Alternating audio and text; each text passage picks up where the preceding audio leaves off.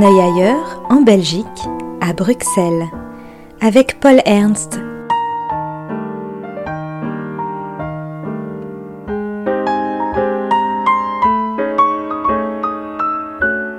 Pour un décrochage bruxellois.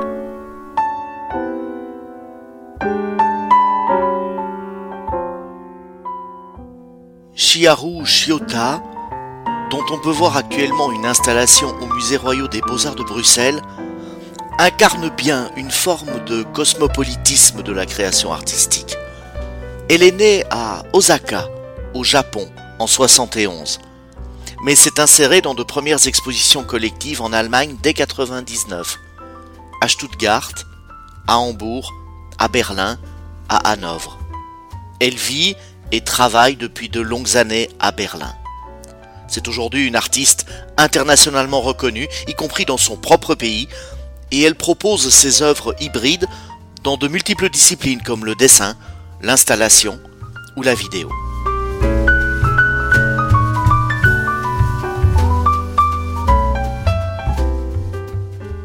Quand on entre dans la salle Bernheim à Bruxelles, on est englobé dans un éclatement de fils de laine rouge vif, d'une très grande violence silencieuse, au cœur d'un espace cérémoniel, presque une méditation, où le spectateur se coltine l'attirance et la répulsion de cette forme explosée de la matière organique et pourtant douce de la laine tissée.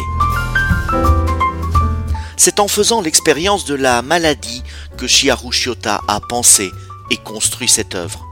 Et d'ailleurs, elle est là, au centre de l'espace, une paire de pieds infime en proie à l'éclatement de la chair. L'œuvre de Chiota qui nous est montrée là est percutante d'une beauté brutale, et elle possède en même temps le charme d'une harmonie étrange, une harmonie de cathédrale.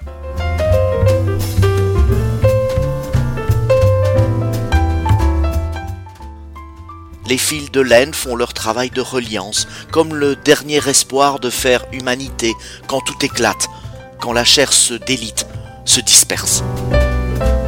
Dès le début de sa carrière de plasticienne, Chiota met en avant des chairs déchiquetées, des lits d'hôpital dont les patients semblent avoir été extirpés, ou des pianos brûlés comme dans des scènes de villes bombardées, des entassements désolés de valises comme autant de traces de déracinement.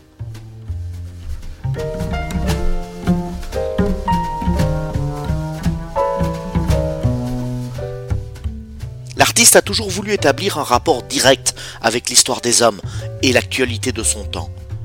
Ainsi, quand elle est invitée à la Biennale de Venise en 2015, ce sont tout naturellement des bateaux et des pluies de clés qui incarnent des populations déplacées, ballottées, des migrants, comme nous le disons aujourd'hui.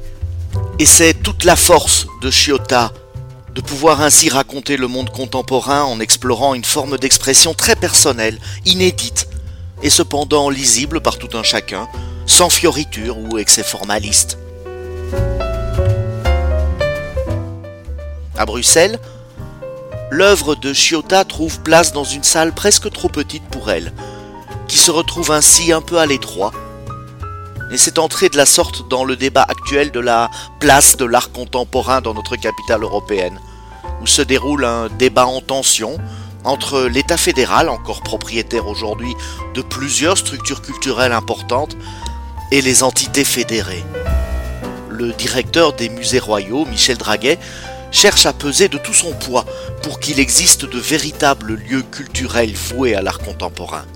Et c'est sans doute la raison pour laquelle il tient à ce que les formes contemporaines soient présentes dans son institution, pourtant patrimoniale.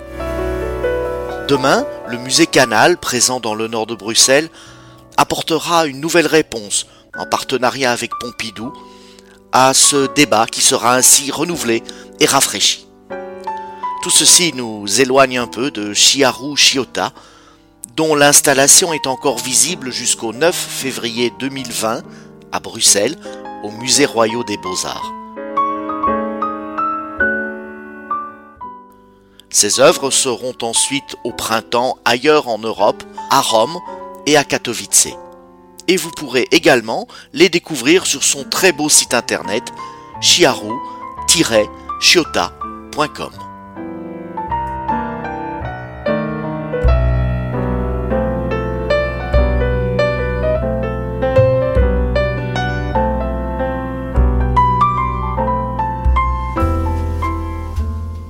C'était Décrochage bruxellois avec Paul Ernst.